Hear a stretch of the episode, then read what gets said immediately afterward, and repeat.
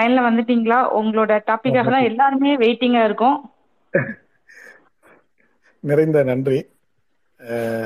ஒரு சிறிய எனக்கு முதல்ல அனைவருக்கும் முதற்கண் வணக்கம் மற்றும் நெஞ்சார்ந்த நன்றியும் கூட. ஒரு சிறிய மலையில கொஞ்சம் மாட்டிட்டனால அனைவரும் மன்னிக்கணும். அரை மணி நேரம் தாமதத்திற்காக. எங்க வந்து இந்த அரை மணி நேரத்தை பப்பி குட்டி என்னோட அரை மணி நேரத்தை நானே ரொம்ப போராடி ஒரு மணி நேரம் வேணும் அப்படின்னு கேட்டு வாங்கியிருக்கேன். அப்ப அதுல ஒரு அரை மணி நேரம் போயிருமோ அப்படின்னு ஒரு தவிப்பு இருந்துச்சு. ஆனா அந்த தவிர்ப்பே இல்லாம ரொம்ப ரொம்ப ரொம்ப ரொம்ப அந்த உபயோகமான முறையில வந்து பப்பி குட்டி கொடுத்ததுக்கு நன்றி பப்பி குட்டி அவர்களுக்கு. நீண்ட நடிக ஒரு பாரம்பரியம் மிக்க ஒரு சித்தாந்த கொள்கையோட ஒரு இயக்கம். அந்த இயக்கம் எத்துணை பெரிய சுனாமி வந்தாலும் எவ்வாறு செயல்படும்? அந்த இயக்கம் தன்னகத்தையே கொண்டிருக்கக்கூடிய ஆணிவேராக இருக்கக்கூடிய கொள்கை சித்தாந்தத்தை கொண்டு எவ்வாறு இயங்கும்? யாருடைய உந்துதல் சக்தியும் இல்லாமல் தன்னி தன்னிச்சையாக இந்த கொள்கைக்காக இந்த இயக்கம் எவ்வாறு இயங்கும் என்பதற்கான ஒரு எடுத்துக்காட்டு தான் இந்த நூறு மணி நேர தொடர் ஸ்பேஸை நான் பார்க்குறேன். முதற்கண் நன்றி கலந்த வணக்கம். எனக்கு இன்னும் கூட நான் வந்து பல ஆண்டுகள் ஆனாலும் பல பல வருடங்கள் இன்னும் கடந்து வந்த ஆண்டுகளை தாண்டி இன்னும் பல ஆண்டுகளை நாம் கடந்து போனாலும் மறக்க முடியாத கேள்விகள் பதில் சொல்ல முடியாத கேள்விகளை தன்னகத்தை கொண்டு இந்த ஈழம் என்ற ஒரு சொல் நம்ம எல்லாம் வசப்படுத்தி நம்ம எல்லாம் ஆட்டுவித்து அதற்கு சாட்சியாக இன்றைக்கும் பெரியார் ஈவேரா கல்லூரியில் இருக்கக்கூடிய அந்த ஆலமரம் இன்றளவும் சாட்சியாக தன்னகத்தையே கொண்டு அத்துணை சங்கதிகளையும் கேட்டுக்கொண்ட அந்த ஆலமரம் பதில் சொல்ல முடியாமல் தான் இருந்து கொண்டிருக்கின்றது. இத்துணை பெரிய சாதனைகளுக்கு சொந்தக்காரராக வரலாற்று சாதனையின் நிகழ்வின் ஆணிவேராக இருக்கக்கூடிய கலைஞரின் சாதனையில் எவ்வாறு நாம் அடுக்கடுக்கி சொல்லிக்கொண்டே இருந்தாலும் ஏதோ ஒரு கரையை நம் மீது திணித்து கொண்டே இருக்கின்றார்கள். ஏதோ ஒரு தவறான பிரச்சாரத்தை நம் மீது திணித்து கொண்டே இருக்கின்றார்கள். நாமும் அதற்கு பதில் சொல்லக்கூடிய இடங்களில் பதில் சொல்லக்கூடிய தருணங்களில் அந்த வாய்ப்புகள் உருவாகி விடுகின்றது. கடந்து செல்ல முடியாமல். அது போன்ற ஒரு நிகழ்வுதான் ஈழப் பிரச்சனையும் நம் தமிழகமும்.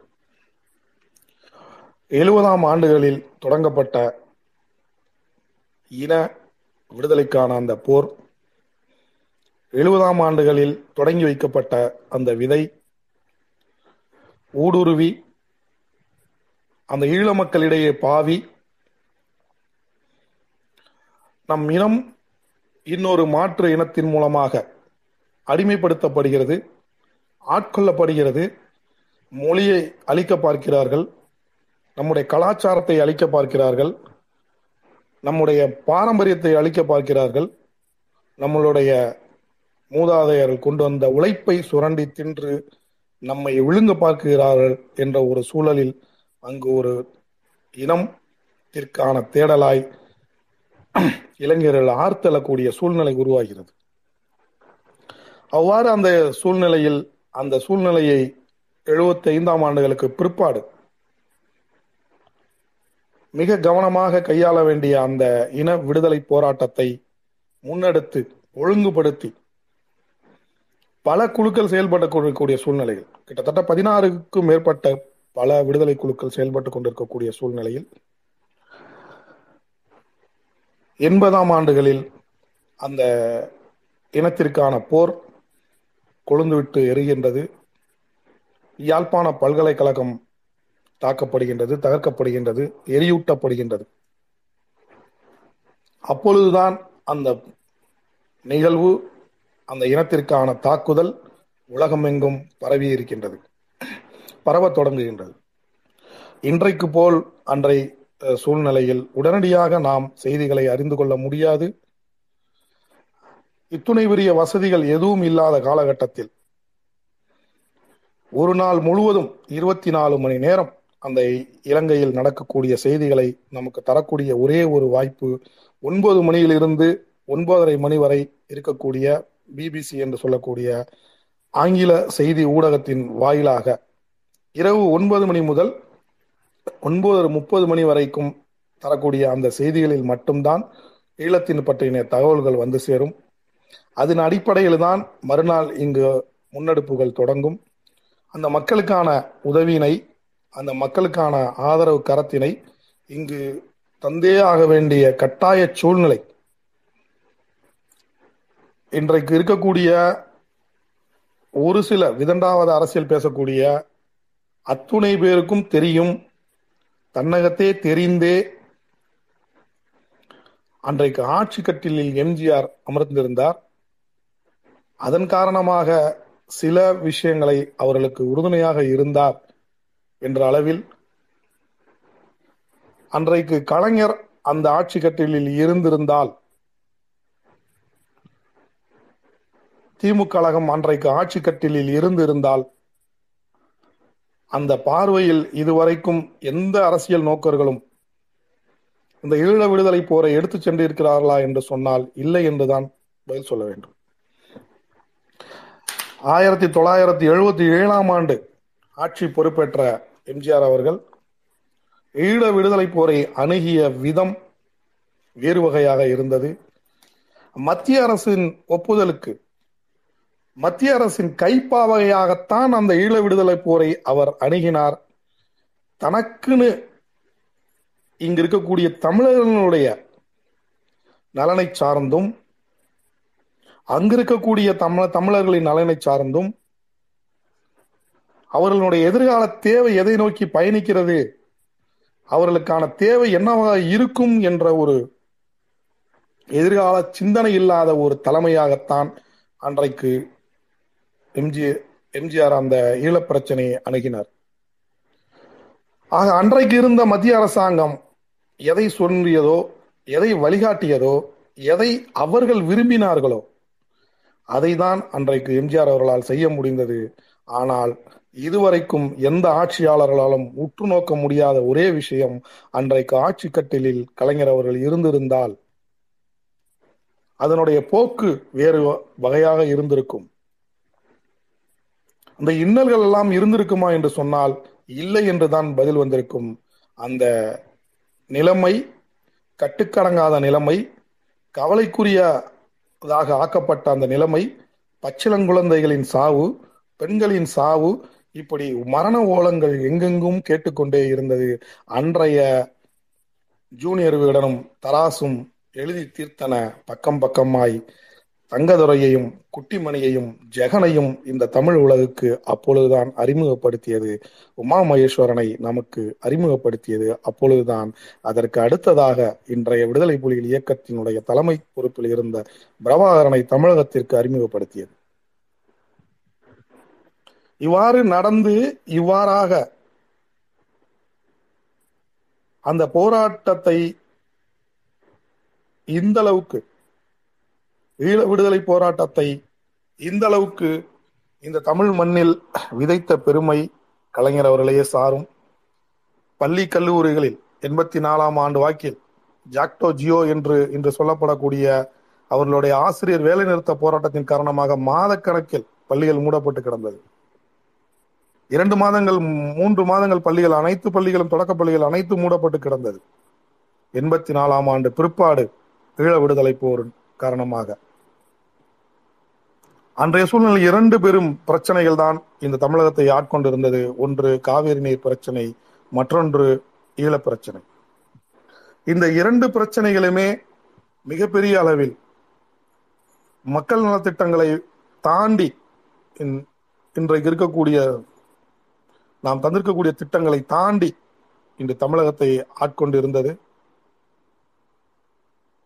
அப் அவ்வாறு ஆட்கொண்டு இன்றைக்கு முழுமையாக எண்பத்தி நாலாம் ஆண்டிலிருந்து எண்பத்தி ஐந்தாம் ஆண்டு எண்பத்தி ஆறாம் ஆண்டு அங்க இருக்கக்கூடிய போராட்ட காலங்களுக்கு இங்கு ஆதரவு தருகின்றோம். பள்ளி கல்லூரிகள் ஆதரவு தருகின்றது. மாணவர் போராட்டமாக எழுந்து நிற்கின்றது. பொதுமக்கள் போராட்டமாக எழுந்து நிற்கின்றது. இத்துணை பெரிய ஆதரவுகளையும் தந்து அவர்களுக்கான பயிற்சியையும் ஈரோடு போன்ற இடங்களில் தந்து மேட்டூர் போன்ற இடங்களில் தந்து உணவுப் பொருட்கள் தந்து இப்படி ஆதரவு தளத்திலேயே இருந்து கொண்டிருந்த அந்த இயக்கம் எண்பத்தி ஒன்பதாம் ஆண்டு வாக்கில் எம்ஜிஆர் மறைவுக்கு பிற்பாடு ஆரியத்தின் கண்ணில் பட்டு ஆரியத்தின் கண்களில் பட்டு. இதுவரை நாம் திமுக கழகத்தை எதிர்த்து வந்திருக்கின்றோம். எதிர்முனையில் வைத்திருக்கின்றோம் அந்த பிரச்சனைக்கு மீண்டும் கலைஞர் ஆட்சி கட்டிலில் ஏறினால் அந்த பிரச்சனை தீர்ந்து போய்விடும்.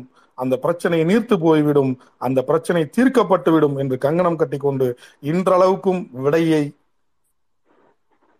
எந்த ஒன்றிய அரசு வலுவானதாக இருந்து கொண்டிருக்கின்றதோ இன்றளவும் தீர்க்க முடியாத கேள்விகளாக சுப்பிரமணிய சாமி இன்றளவுக்கும் இருந்து கொண்டிருக்கின்றார். இன்றளவுக்கும் அந்த ஈழப் பிரச்சனையின் காரணமாக நாம் எழுந்த சொத்துக்களுக்கு ஈடாக ஒன்றை கொண்டு வர முடியுமா என்று சொன்னால் முடியவே முடியாது.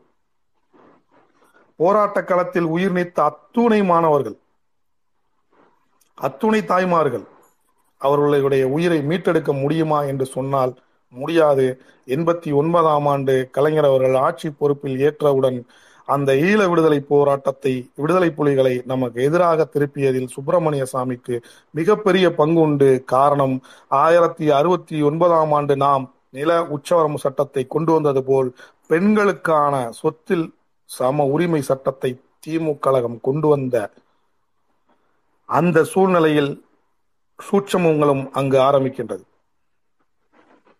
அன்றைக்கு ஆரியம் எவ்வாறு மண்டல் கமிஷனை அமுல்படுத்திய பொழுது எவ்வாறு இடஒதுக்கீடினை அமுல்படுத்திய பொழுது எவ்வாறு அந்த ஆரியர்கள் கூக்குரலிட்டு சண்டையிட்டு பேருந்துகளை கொளுத்தி நடு ரோட்டில் வந்து மறியல் செய்தார்களோ அதே மாதிரியான ஒரு நமக்கு எதிரான எத்தனையோ இழப்புகளை தியாகங்களை நாம் செய்த நம்மை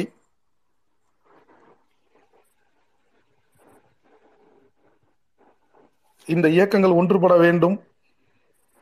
ஒன்றுபட்ட இயக்கமாக டலோ போன்ற இயக்கங்களாக இருக்கட்டும் பத்மநாபா அவர்கள் உமாமேஸ்வரன் கொல்லப்பட்ட பிற்பாடு இந்த சகோதர யுத்தம் வேண்டாம் என்று சொல்லி ஒன்றுபடுத்துதல் அதற்கான முயற்சி கைகூட விடாமல்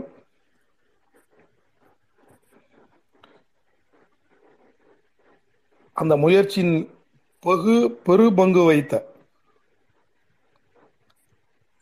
மூன்று ஐஏஎஸ் அதிகாரிகள் மேனன் பெயர் சொல்ல விரும்பவில்லை.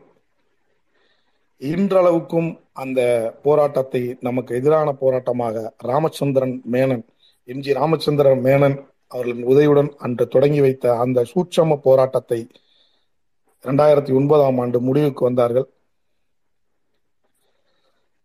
அது இவ்வாறு ஈழ போராட்டத்தில் ஈழப் போராட்டத்திற்கு நிகராக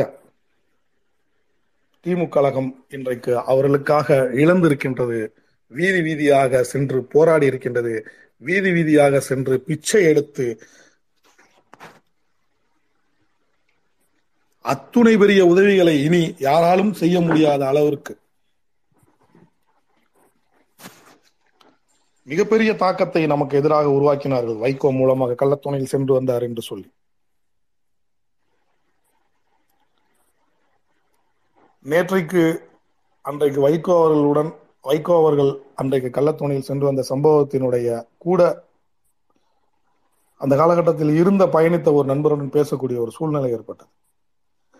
ஆக இன்றைக்கு ஈழத்தமிழர்களால் நாம் இழந்திருக்கக்கூடிய வாழ்வு பொருளாதாரம் எண்பத்தொன்பதாம் ஆண்டுகளில் நாம் கொண்டு வந்த நலத்திட்டங்கள் சூட்சமத்தை நமக்கு எதிராக திருப்பினார்கள். பாரத பிரதமராக என்று இருந்த ராஜீவ்காந்தியினுடைய மரணத்தின் மூலமாக இன்றைக்கும் விடை தெரியாத கேள்விகளாக. உயர்திரு பாரத பிரதமர் கொல்லப்படுவதற்கு முன்பே இங்கு செய்தி வந்தது என்று சொல்கிறார்கள். அதற்கான விடை இன்றளவுக்கும் தெரியவில்லை.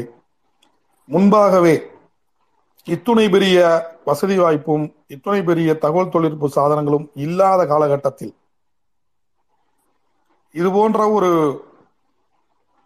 தகவல் தொடர்பு எளிமையான முறையில் இல்லாத காலகட்டத்தில் முன்பே தகவல் வந்ததாக சொல்கிறார்கள். அதற்கான எந்த விசாரணை கமிஷனிலும் அதற்கான கேள்விகளுக்கு உரிய விடை இதுவரைக்கும் அறியப்படவே இல்லை.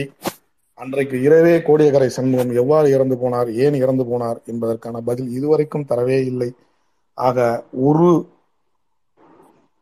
சித்தாந்த கொள்கையுடைய ஒரு இயக்கத்தை அழிப்பதற்காக சித்தாந்த கொள்கையினுடைய ஒரு இயக்கத்தை அழிப்பதற்காக ஆரியம் நமக்கு எதிராக ஈழப் போராட்டத்தை திருப்பி பார்த்தது. அன்றைக்கு தொண்ணூத்தி ஒன்னாம் ஆண்டு நாம் இழந்திருக்கக்கூடிய சொத்துக்களையும் உயிர்களையும் சிறுவர் சிறுமியர் முதல் நாம் தாக்கப்பட்டோம் கொல்லப்பட்டோம் அனாதைகளாக கேட்பாரற்று கொல்லப்பட்டோம்.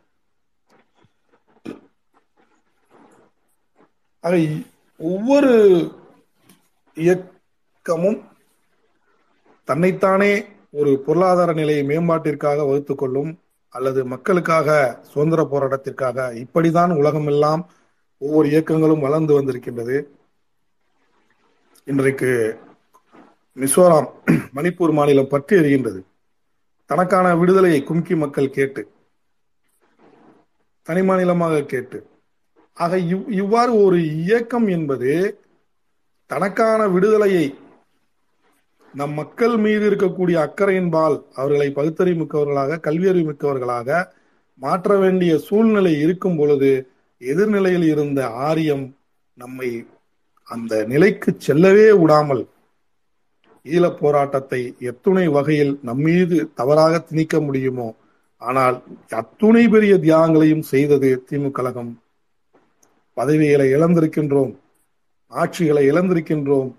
அதற்கெல்லாம் பதில் சொல்லாமல் கலைஞர் முப்பது ஒன்று ஆயிரத்தி தொள்ளாயிரத்தி தொண்ணூத்தி ஒன்று அன்று ஆட்சியை இழந்து ஆட்சி கலைக்கப்பட்டு ஒரு ஆளுநருடைய ஒப்புதல் இல்லாமல் ஆட்சி கலைக்கப்பட்டு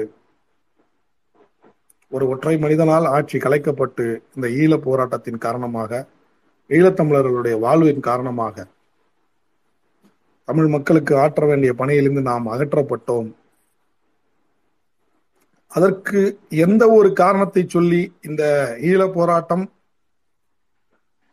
இந்த ஈழ போராட்டத்தினால ஏற்பட்டிருக்கக்கூடிய விளைவுகள் அந்த மக்களுக்கு தீர்வு கிடைத்ததா என்று சொன்னால் எந்த ஈழ போராட்டத்தினால் எந்த ஒரு பாரத பிரதமருடைய மரணத்தினால் ஆட்சிக்கு வந்த அன்றைய முதல்வர் ஜெயலலிதா அவர்கள் தொண்ணூத்தி ஒன்னில் இருந்து தொண்ணூத்தி ஆறாம் ஆண்டு ஆட்சி குறிப்பினை நீங்கள் எடுத்து பாருங்கள். வாய்ப்பு இருக்கவர்கள் கண்டிப்பாக எடுத்து பாருங்கள். தொண்ணூத்தி ஒன்னாம் ஆண்டு ஆட்சி பொறுப்பேற்றவுடன் அன்றைய முதல்வராக இருந்த ஜெயலலிதா அவர்கள் உயர்திரு ராஜீவ்காந்தி அவருடைய மரணத்திற்கு பிற்பாடு ஆட்சி பொறுப்பேற்றவுடன் தொண்ணூத்தி ஒன்னாம் ஆண்டு முதல் தொண்ணூத்தி ஆறாம் ஆண்டு வரைக்கும் அவர்களுடைய ஆட்சி காலகட்டத்தில் ஒரே ஒரு கண்டன தீர்மானமோ ஒரே ஒரு நிகழ்வு ஈழத்தமிழர்களுக்கான ஒரே ஒரு நிகழ்வு. நீங்கள் சுட்டிக்காட்டினீர்கள் என்று சொன்னால் நீங்கள் சொல்வதற்கு நான் உடன்படுகின்றேன். ஒரே ஒரு நிகழ்வு கூட கிடையாது. இன்றைக்கு ஆனால் இரண்டாயிரத்தி இருபத்தி ஒன்னாம் ஆண்டு நாம் ஆட்சி பொறுப்பேற்றவுடன் ஈழத்தமிழருடைய மறுவாழ்வு முகாம் பெயர் மாற்றம் செய்யப்பட்டு அவர்களுக்கான சலுகைகள் அதிகரிக்கப்பட்டு அவர்களுக்கான பணப்பயன் அதிகரிக்கப்பட்டு அவர்களுக்கான தேவைகள் அதிகரிக்கப்பட்டு அவர்களுக்கான உரிமைகள் அவர்களுக்கான குடியுரிமை அத்துணையும் வழங்கியது நாம். அவர்கள் இங்கு கல்வி கற்க முடியும் உயர்நிலை கல்வி கற்க முடியும் மேல்நிலை கல்வி கற்க முடியும் பட்டப்படிப்பு படிக்க முடியும். அவர்களுக்கான கல்வி உரிமையை தடை செய்ய முடியாத அளவில் அதற்கான வாய்ப்பினை வழங்கியது நாம். தொண்ணூத்தி ஒன்னாம் ஆண்டு முதல் தொண்ணூத்தி ஆறாம் ஆண்டு வரை அன்றைக்கு எதை சொல்லி ஆட்சிக்கு வந்தார்களோ அதை ஒரே ஒரு கணம் கூட ஒரே ஒரு நிமிடம் கூட இந்த ஜெயலலிதா அம்மையா அவர்கள் நிமி- நிகழ்த்தியதே கிடையாது. தொண்ணூத்தி ஒன்னாம் ஆண்டு ஆட்சிக்கு வந்தவுடன் அவர்கள் நிகழ்த்தியது பெரும் கொடும் கொடூரமான இந்த தமிழகமே ஒரு இரவில் அச்சுறுத்தலுக்கு உள்ளாக்கப்பட்ட சிதம்பரம் பத்மினி கொலை வழக்கு. அதற்கான தண்டனை அந்த காவலர்களுக்கு இருபதுக்கும் மேற்பட்டவர்களுக்கு கிடைத்ததா என்று சொன்னால் இல்லை. தொண்ணூத்தி மூணாம் ஆண்டு மீண்டும் ஒரு மிகப்பெரிய சோகத்தை நாம் சந்தித்தோம் மகாமக சாவு. இப்படித்தான் அவர்களுடைய தொண்ணூத்தி ஒன்னாம் ஆண்டு ஆட்சி தொண்ணூத்தி ஒன்னிலிருந்து தொண்ணூத்தி ஆறாம் ஆண்டான ஆட்சி நீங்கள் பார்த்தீர்கள் என்று சொன்னால் ஒரு கேவலமான படுகேவலமான கேலிக்குத்தான ஆட்சியாகத்தான் அமைந்திருந்தது. தொண்ணூத்தி ஆறாம் ஆண்டு ஆட்சி பொறுப்பேற்றவுடன் மீண்டும் அந்த இயக்கத்திற்கான உதவிகளையும் அந்த மக்களுக்கான உதவிகளையும் நாம் முன்னெடுத்தோம். ஆட்சியை நாம் அவர்களால் இழந்திருக்கின்றோம். அவர்களால் நாம் துன்பப்பட்டிருக்கின்றோம் என்று சொல்லி ஒதுங்கிக் கொள்ளவில்லை. உயர்திரு கலைஞர் அவர்கள் மீண்டும் மீண்டும் மீண்டும் அந்த மக்களுக்காகவே சிந்தித்தார். மீண்டும் மீண்டும் மீண்டும் அதற்கான தேவைகளை செலுத்தி கொண்டே இருந்தார். மீண்டும் மீண்டும் அவர்களுக்கான எது தேவை என்பதற்காக மிகுந்த ஒரு முன்னறிவுடன் ஈழத்தமிழருடைய வரலாறு என்பது ஈழத்தமிழருடைய தேவை என்பதை தனியாகவும் போராட்ட காலத்தில் இருக்கக்கூடிய வீரர்களுடைய தன்மை என்பது தனியாகவும் எது இந்த மக்களுக்கு இன்றைக்கு இருக்கக்கூடிய நாம் தமிழர் போன்று ஒரே ஒரு நாள் ஒரே நிமிடம் சந்தித்து விட்டு இன்றைக்கு அவர்களை சமையல்காரர்களாக மாற்றி காட்டியிருக்கின்ற நாம் தமிழர் போன்ற இயக்கம் அல்ல நாம். இந்த உலகமே வியக்கும் வலைக்கும் அவருடைய வீரத்தை நாம் பேசியிருக்கின்றோம். அவர்களுக்கான உதவிக்கரங்களை நாம் நீட்டியிருக்கின்றோம். ஆடை முதல் படிப்பு வரை அனைத்தையும் நாம் வழங்கியிருக்கின்றோம். இரண்டாயிரத்தி ஒன்னாம் ஆண்டு மீண்டும் அவர்கள் போர்க்களை போர்க்களத்தில் மிகுந்த ஒரு வெற்றியினை பெறக்கூடிய ஒரு சூழ்நிலையாக மாறிய பொழுதும் நாம் உற்ற துணையாக இருந்திருக்கின்றோம். அதே இரண்டாயிரத்தி ஒன்னாம் ஆண்டிலிருந்து இரண்டாயிரத்தி ஆறாம் ஆண்டு மீண்டும் ஜெயலலிதா அவர்கள் ஆட்சி பொறுப்பேற்றவுடன் பிரபாகரன் அவர்களை கைது செய்து இங்கு தூக்கிலிட வேண்டும் என்ற தீர்மானத்தை சட்டமன்றத்திலே ஏற்றினார். அது அன்றைக்கு இருந்த செய்தித்தாள்களோ செய்தி நிறுவனங்களோ ஏன் நீங்கள் தொண்ணூத்தி ஒன்னாம் ஆண்டு ஆட்சிக்கு வருவதற்கு காரணமான விடுதலை புலிகள் இயக்கத்தில் இருந்து நீங்கள் வந்திருக்கின்றீர்கள்? ஏன் நீங்கள் கோடியக்கரை சண்முகத்தினுடைய மரணத்தை நீங்கள் விசாரணை செய்யவில்லை? எவ்வாறு அந்த மரணம் நிகழ்ந்தது? ஏன் அதனை விசாரணை செய்யவில்லை? ஜெயின் கமிஷனுடைய அறிக்கையை நாங்கள் நீங்கள் ஏன் முழுமையாக விசாரணைக்கு உட்படுத்தவில்லை? ஏன் நீங்கள் எவ்வாறு ஒரு பாரத பிரதமருடைய மரணத்தை இந்த மண்ணில் நடக்கக்கூடிய கொடூரமான அந்த மரணத்தை ஏன் நீங்கள் இந்த அளவில் விடுதலை புலிகள் மட்டுமே காரணம் என்று சுருங்கி போனீர்கள் என்ற வகையிலோ எந்த வகையிலும் அவர்கள் அந்த விசாரணையினை முன்னெடுக்கவே இல்லை. மீண்டும் அதே நிலைதான் தொடர்ந்தது. இரண்டாயிரத்தி ஒன்னிலிருந்து இரண்டாயிரத்தி ஆறாம் ஆண்டு. ரெண்டாயிரத்தி ஒன்னிலிருந்து ரெண்டாயிரத்தி ஆறாம் ஆண்டு வரைக்கும் அவர்களுக்கு உதவியோ எந்த விதமான பல பயன்களோ எந்த விதமான அந்த மக்களுக்கான தேவையோ இங்கிருந்து செல்லவே இல்லை. ஸோ ஆறா ரெண்டாயிரத்தி ஆறாம் ஆண்டு ஆட்சி பொறுப்பேற்றவுடன் மீண்டும் நம்மை விடுதலை புலியை நோக்கிய நகர்த்தினார்கள். யுத்தகலம் என்பது ரெண்டாயிரத்தி ஒன்பதாம் ஆண்டு நடைபெற்ற பொழுது எத்தனை பெரிய முயற்சிகளை நாம் எடுத்தோம் அந்த மக்களுக்கான தேவைக்கு நாம் எவ்வாறு உறுதுணையாக இருந்தோம் என்பதை இந்த உலக அறியும். ஆனால் வளமையான ஒரு பொய் பிரச்சாரங்களால் எப்பொழுதும் போல் நம்மை தூற்றிக்கொண்டே நம்மை இழிவுபடுத்திக் கொண்டே இருந்தார்கள். காரணம் இங்கு இருக்கக்கூடிய மக்கள் நலத்திட்டங்களை நாம் செயல்படுத்தப்படவே கூடாது என்பதுதான் அவருடைய திண்ணமான கருத்தாக இருக்கின்றது. அது இன்றைக்கு இல்ல என்றைக்குமே ஆரியம் என்பதுக்கு நமக்கு எதிரான நிலையில் இருக்கும் பொழுது நாம் மக்கள் நலத்திட்டங்களை பற்றியே சிந்தித்துக் கொண்டிருப்போம் மக்களை பற்றியே சிந்தித்து இருப்போம். உலகமெல்லாம் இருக்கக்கூடிய எங்கெல்லாம் தமிழர்கள் இருக்கிறார்களோ அவர்கள் நலன் பொருட்டை மட்டுமே நாம் சிந்தித்திருப்போம். ஆனால் அவர்கள் நம்மை வேறு பாதையில் செலுத்தி கொண்டே இருப்பார்கள். அதுதான் அவர்களுடைய தேவையாகவும் இருக்கின்றது.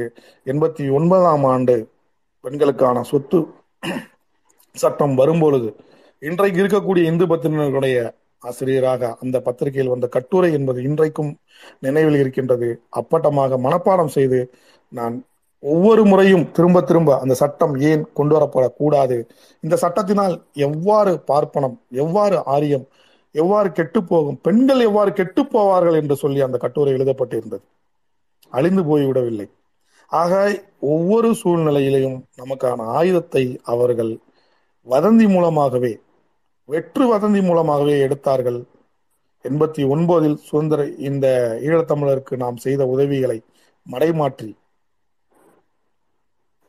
நாம் செய்திட்ட அப்பட்டமான அத்துணை உதவிகளையும் மடைமாற்றி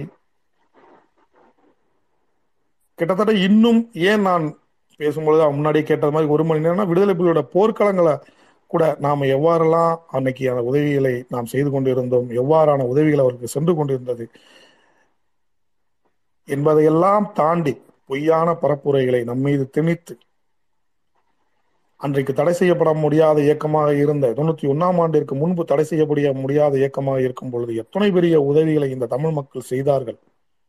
ஏன் செய்தார்கள்? எதற்காக செய்தார்கள்? தொப்புள் கொடி உறவு என்று சொல்லி நம் மொழி பேசக்கூடிய மனிதர்கள் நம் மொழி பேசக்கூடிய மக்கள் நம் சகோதர சகோதரிகள் தாய் வழி உறவு தந்தை வழி உறவு என்பதற்காகவே அத்துணை பெரிய உதவிகளையும் நாம் செய்து கொண்டே இருந்தோம். ஆனால் இந்த ஆரியம் நமக்கு எதிராக மீண்டும் மீண்டும் மீண்டும் மீண்டும் மீண்டும் உளவியல் ரீதியாக ஒரு போரினை நம் மீது தொடுத்து கொண்டே இருக்கின்றார்கள். இன்றளவுக்கும் அதனை கைவிடாமல் தொடுத்து கொண்டே இருக்கின்றார்கள். ஒன்று மதத்தின்பால் தொடுப்பார்கள் அல்லது ஊழல் என்று சொல்லி பொய்யை சொல்லி தொடுத்து கொண்டே இருப்பார்கள்.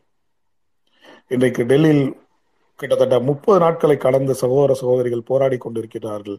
ஆனால் அதனை பற்றி பேசாமல் இன்றைக்கு அவர்களால் பச்சையாக அந்த சகோதர சகோதரிகளை பற்றி பேசாமல் போஸ்கோ சட்டத்தில் வழக்கு தொடுவதற்கு எந்த விதமான ஆதாரமும் எந்த விதமான முன்ன விஷயமும் தேவையே இல்லை. தொண்ணூறு நாட்களில் அந்த வழக்கினை முடித்து தண்டனை அறிவிக்கப்பட்டே ஆக வேண்டும் என்பதனை கூட ஒரு முன்னாள் காவல்துறை அதிகாரியாக இருந்தவர் அறிந்து கொள்ளாமல் அவர் மீதான போஸ்கோ சட்டம் பாய்ந்திருக்கின்றது போஸ்கோவில் வழக்கு பதியப்பட்டு இருக்கிறது என்பதை கூட அறியாமல் அந்த பெண்கள் இன்னும் ஆதாரத்தை தரவில்லை என்று பச்சையாக பொய் பேசிக் கொண்டிருக்கின்றார்.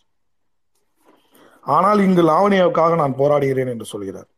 ஸோ இப்படியான வதந்திகள் இப்படியான பிரச்சனைகளை தான் நம் மீது திணித்தார்கள். உண்மையாக அக்கறையாக சகோதர தத்துவத்துடன் அன்பு தத்துவத்துடன் என்றென்றும் ஈழத்தமிழர்களுக்காக துணை நின்றது திமுக கழகம் மட்டுமே.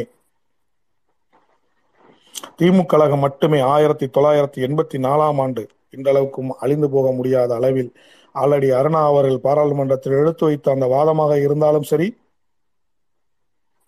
உயர்திரு மறைந்த முரசலி மாறன் அவர்கள் எடுத்து வைத்த அந்த வாதமாக இருந்தாலும் சரி ராஜ்யசபா உறுப்பினராக வை கோபால்சாமி அவர்கள் எடுத்து வைத்த அந்த உரையாக இருந்தாலும் சரி இந்த மூன்று பேரும் எடுத்து வைத்த அந்த பாராளுமன்றத்தின் உடைய உரையின் அடிப்படையில் தான் ஈழத்தமிழருடைய பிரச்சனை. இந்த இந்திய பிரச்சனையாக இந்திய கண்ணோட்டத்தில் ஒன்றிய கண்ணோட்டத்தில் இந்திய முழுமைக்கும் தெரியக்கூடிய ஒரு பிரச்சனையாக மாறியது. இன்றைக்கும் அந்த பாராளுமன்ற உரை அழிந்து போக முடியாமல் பாதுகாக்கத்தான் வைத்துக்கப்பட்டிருக்கின்றது எண்பத்தி நாலாம் ஆண்டு நவம்பர் மாதம் ஆலடி அருணா அவர்கள் ஆற்றிய அந்த உரை இந்த உலகத்தின் பார்வைக்கு நாடாளுமன்றத்தின் மூலமாக ஈழத்தமிழ் பிரச்சனையை நாம் டெல்லி தலைமைக்கு உயர்த்தி கொண்டு போய் சேர்த்தோம்.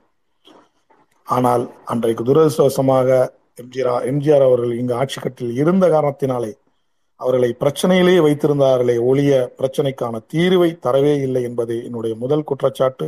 இரண்டாவதாக உயர்திரு பாரத பிரதமர் அவர்கள் கொலை செய்யப்பட்ட அந்த சமயத்தில் நாம் இழந்த சொத்துக்கள். என்னுடைய கேள்வி மீண்டும் மீண்டும் மீண்டும் எழக்கூடிய ஒரே கேள்வி இன்றைக்கும் ஒரு வழக்கு நடந்து கொண்டே இருக்கின்றது. இன்றைக்கும் ஜெகதீஷ் என்ற காங்கிரஸ் பேரியக்கத்தினுடைய தலைவர் தண்டிக்கப்பட்டு கொண்டிருக்கின்றார் காரணம் சீக்கியர்களுக்கு எதிரான கலவரத்தில் காங்கிரஸ் அன்று செய்த அந்த கலவரத்தினால் ஏற்பட்ட இழப்புகளை பொருட்சேதங்களை உயிர் சேதங்களை தண்டனையாக மாற்றி இன்றைக்கும் விசாரணை வளையத்தில் இன்னும் அந்த வழக்கு விடாம் விடம் முடியாமல் நீர்த்து போகாமல் தண்டனையை அறிவித்துக் கொண்டே இருக்கின்றார்கள். இன்றைக்கும் அந்த வழக்கு கைவிடப்படாமல் நடந்து கொண்டே இருக்கின்றது. டெல்லியில் நடந்த கலவரத்தின்பால் ஆனால் தொண்ணூத்தி ஒன்னாம் ஆண்டு கொளுத்தப்பட்ட அடித்து நொறுக்கப்பட்ட சொத்துக்களின்பால் இதுவரையிலும் ஒரே ஒரு வழக்கு இல்லை. போன உயிர்களின்பால் ஒரு வழக்கு இல்லை. அதற்கான ஈடு இருக்கிறது என்று சொன்னால் இல்லை. இழந்தது அத்துணையும் நாம் மட்டுமே.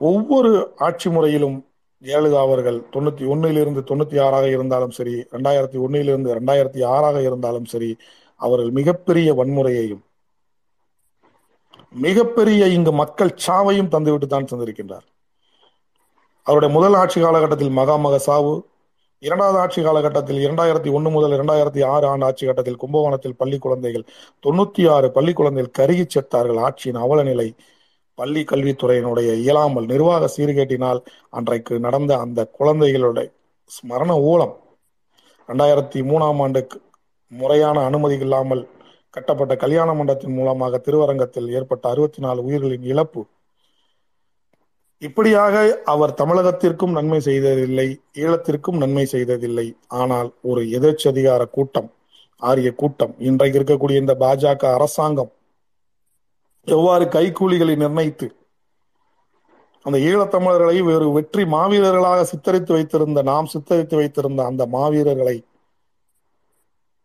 அந்த மண்ணின் மைந்தர்களை இன்றைக்கு ஒரு சமையல்கார கூட்டமாக மாற்றி அமைத்திருக்கின்றது இவர்கள் எல்லாம் அன்றைக்கு அந்த போராட்ட களங்களில் நிற்கும் பொழுது என்ன விதமான உதவிகளை செய்தார்கள் என்று சொன்னால் கண்டிப்பாக இவர்களால் சொல்லவே முடியாது. அந்த போராட்ட காலத்தினுடைய வரலாறு கூட இவர்களுக்கு தெரிந்திருக்க நியாயமில்லை. அந்த போராட்ட காலத்தில் இவர்கள் பயணித்திருப்பார்களா என்று சொன்னால் அதற்கான வாய்ப்பும் இருந்திருக்க வாய்ப்பே இல்லை. செவிவழி செய்திகளை மட்டுமே வைத்துக்கொண்டு இவர்கள் பேசிக் கொண்டிருக்கின்றார்கள். அவர்களை நகைச்சுவையாளர்களாக அங்க இருக்கக்கூடிய மக்களை நகைச்சுவையாளர்களாக மாற்றி வைத்திருக்கின்றார்கள். அவர்கள் ஈழத்தமிழர் பிரச்சனை என்பது சிங்களவர்களுக்கான பிரச்சனை அல்ல. சிங்களவர்களுக்கான பிரச்சனை மட்டுமல்ல.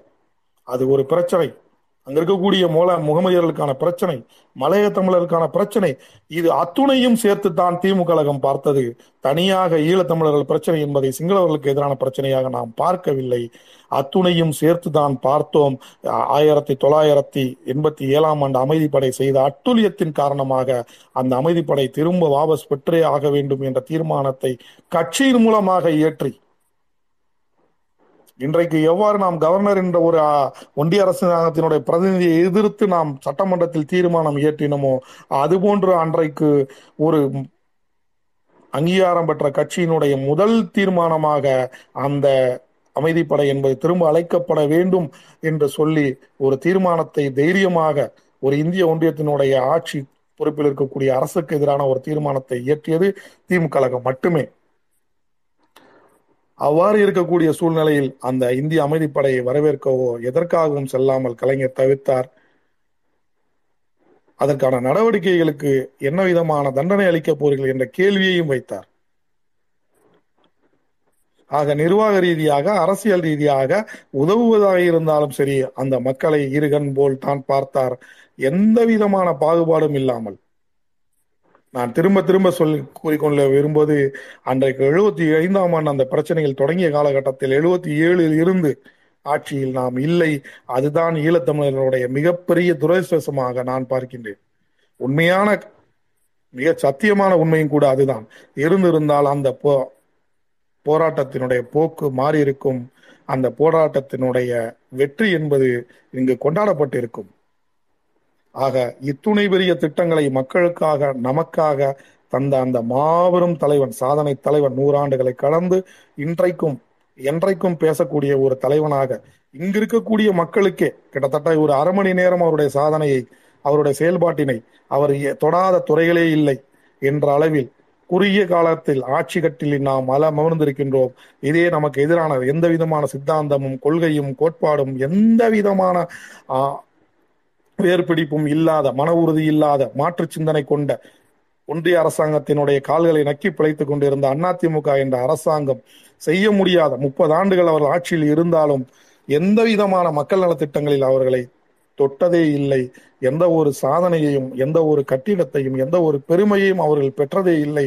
ஆனால் குறுகிய காலகட்டத்தில் நாம் ஆட்சி கட்டில் இருந்தாலும் அத்துணையும் நாம் செய்திருக்கின்றோம் பெற்று இருக்கின்றோம் உரிமையை போராடி பெற்று இருக்கின்றோம் தர முடியா உடைய முடியாத உரிமையை தட்டி எழுப்பி பெற்று இருக்கின்றோம் அல்லது உச்ச நீதிமன்றத்தின் உயர் நீதிமன்றத்தின் தீர்ப்புகள் மூலமாக பெற்று இருக்கின்றோம் ஆக போராடி மக்களுடைய நலன்களுக்காக இத்தனையும் புரிந்த நாம் ஈழத்தமிழர்களை அனாதைகளாகவா ஆக்கிவிட்டு இருப்போம் ஆக எத்தனையோ சாதனைகளை புரிந்திருந்த அந்த சாதனையாளாக மிளிர்ந்திருக்கக்கூடிய கலைஞர் அவர்களால் அந்த பிரச்சனை மிக எளிதாக மிக தீர்க்கமாக மிக உறுதியாக உலக நாடுகளை வியக்கும் வண்ணம் தீர்க்கப்பட்டிருக்கும் என்பதில் மாற்று கருத்திற்கு எவ்வளவு எல்லளவும் இடமே இல்லை. ஆரியத்தின் சுடைய சூழ்ச்சியினால்தான் அந்த ஈழத்தமிழர் போராட்டம் நீர்த்து போனது. நான் உறுதியாக இறுதியாக அறுதியாக என்னுடைய பார்வையில் சிவசங்கர் மேனன் என்ற ஒரு ஒற்றை பார்ப்பானால்தான் அந்த சமூகம் இன்றைக்கும் சீர்கெட்டு. சிதிலமடைந்து போனதற்கு காரணமாக நான் அதை நான் அணு அணுவாக அந்த போராட்டத்தில் இருந்த ஒரு காலகட்டத்தில் இருந்து பயணித்த ஒரு சூழ்நிலையில் பார்த்து சொல்கின்றேன். அது அத்துணையும் மிகப்பெரிய அளவில் பாரிய அளவில் அனைத்து நாடுகளும் சேர்ந்து எங்கெல்லாம் தமிழர்கள் ஒடுக்கப்பட வேண்டுமோ அங்கெல்லாம் ஒடுக்கப்பட வேண்டும் என்பதில் கங்கணம் கண்டு கொண்ட நாராயணன் போன்ற சிவசங்கர் மேனன் போன்ற அதிகாரிகளால் செய்யப்பட்ட ஒரு துரோக செயல்தான் அதற்கு ஆரியம் துணை நின்றது. வீழ்த்தப்பட்டது தமிழினமாக அவர்கள் நினைக்கலாம். ஆனால் அந்த மானுடம் வெல்லும் மீண்டும் தமிழினம் எங்கெல்லாம் இருக்கின்றதோ அதற்கு தளபதி இன்றைக்கு குரல் கொடுத்து தோள் கொடுக்கும் தோழனாக உயர்ந்து நின்று இந்த இம்மினத்தை என் எல்லளவும் கலங்கப்பட்டு விடாமல் காப்பதற்கென்றே இன்றைக்கு மீண்டும் அரியணையில் ஏற்க ஏறி இருக்கக்கூடிய தளபதி அவர்களால் இன்றைக்கு இருக்கக்கூடிய ஈழத்தமிழர்கள் பிரச்சனை கோடிக்கணக்கான ரூபாய்கள் ஒதுக்கப்பட்டு ஒவ்வொரு உயர்திரு செஞ்சி மஸ்தானா அவர்கள் பதவியேற்றவுடன் ஒவ்வொரு ஈழத்தமிழர் முகாமுக்கும் சென்று அவர்களுக்கான விடியலை நாம் பெற்றிருக்கின்றோம். அன்றைக்கு உச்ச நீதிமன்றத்தினுடைய தீர்ப்பின்பால் அதில் உறுதியாக நின்று எழுவர் விடுதலையை சாதித்து காட்டியிருக்கின்றோம். இவ்வாறு எத்தனையோ பெரிய சாதனைகளை புரிந்த நாம் அவர்கள் நம்முடைய தொப்புள் கொடி உறவுகளாக என்றென்றும் இருப்பதற்கும் வரக்கூடிய காலகட்டத்தில் இருப்பதற்கும் அவர்களுக்கு ஒரு இன்னல் என்று சொன்னால் திமுக மட்டுமே முன்னிலையில் இருக்கும் இருந்திருக்கின்றது. அதுதான் வரலாறு. வரலாறு மாறி போகாது நிகழ்காலம் அல்ல எதிர்காலம் ஆயினும் எக்காலம் ஆயினும் திமுக கழகம் மட்டுமே அவர்களுக்கு உறுதியாக இருக்கும் என்று சொல்லி நன்றி. மிகவும் நன்றி சார். ரொம்ப அழகா பேசிட்டே இருந்தீங்க. கேட்டுட்டே இருக்கலாம் போல இருந்தது. என்ன அப்படின்னா இந்த இலங்கை பிரச்சனை இந்த ஈழ பிரச்சனையை வச்சு இணையத்துல நம்ம வந்து பிரபலமா இருந்த மாதிரி என்ன அடி அடிச்சாங்க? இன்னைக்கும் யாராச்சும் ஒரு திமுக வெறுப்பாளர் கிட்ட நீங்க போய் பேசுனீங்கன்னா ஏன் நீங்க திமுக வெறுக்கிறீங்க அப்படின்னு கேட்டீங்கன்னா அவங்க வந்து ஈழ துரோகி அது எப்படி வா உங்களால வந்து விடுதலை புலியை கைது செய்ய தலைவரை கைது செய்ய வேண்டும் அப்படின்னு சொன்னவங்களெல்லாம் வந்து நீங்க வந்து ஈழத்தாய் அப்படின்னு போட்டுருவீங்க. அவங்கள சப்போர்ட் பண்ணவங்கள வந்து நீங்க ஈழ துரோகின்னு திட்டுவீங்க. நிஜமாவே உங்களுக்கு என்ன நடந்தது தெரியுமா? அதாவது வாட்ஸ்அப் யூனிவர்சிட்டியில முதல் முதல்ல பரவுன எல்லாமே வந்து இந்த மாதிரி வந்து மாறி மாறி தான் வந்து பரவிட்டு இருந்தது. நிஜமாவே அதுக்கப்புறம் நிறைய பேர் என்னுடைய நண்பர்களுமே வந்து எனக்கு நிஜமா அது புரியவே இல்லை. ஏன் வந்து நிஜமா நம்ம அடி நாங்க அந்த காலகட்டத்துல தென் மாவட்டங்கள் வந்து வேற ஒரு பிரச்சனையால பாதிக்கப்பட்டிருந்தோம். அதனால இந்த நிஜமாவே வந்து எங்க எங்க மாவட்டத்தை தாண்டி வெளியில என்ன நடந்திருக்குன்னு இருக்கு. அதுக்கப்புறம் பொறுமையா உட்காந்து படிக்கிறப்பதான் வந்து நிஜமாவே அங்க என்ன பிரச்சனை நடந்துச்சு? இப்ப இப்ப என்ன பிரச்சனை நடக்குது? அதுதான் ஒரு போன மாதம் என்னுடைய நண்பர் முகநூல் நண்பர் ஒருத்தர் வந்து அங்க முள்ளிவாய்க்கலுக்கு நேரடியா போயிருந்தாரு. போயிட்டு அங்க இருந்து ஃபேஸ்புக் லைவ் போட்டிருந்தாரு. அங்க வந்து அங்க இருக்கிற மக்கள் கிட்ட விசாரிக்கிறாரு. இங்க தானே இறுதி யுத்தம் நடந்தது அப்படின்னு கேட்டா அப்படியா? இங்கேயா நடந்துச்சு? நல்ல பக்கத்துல வேற எங்கேயோ எல்லாம் சொன்னாங்க.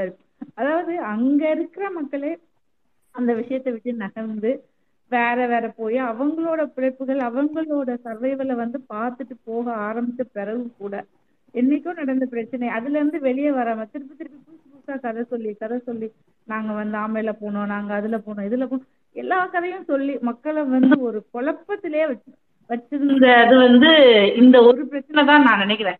அதாவது டூஜிக்கு அந்த அந்த சமயத்துல ஈழ பிரச்சனை இந்த டூஜி இது ரெண்டுமே வந்து திமுகவுக்கு ஏற்படுத்திய சேதம் அப்படிங்கிறது வந்து வார்த்தைகளை விவரிக்கவே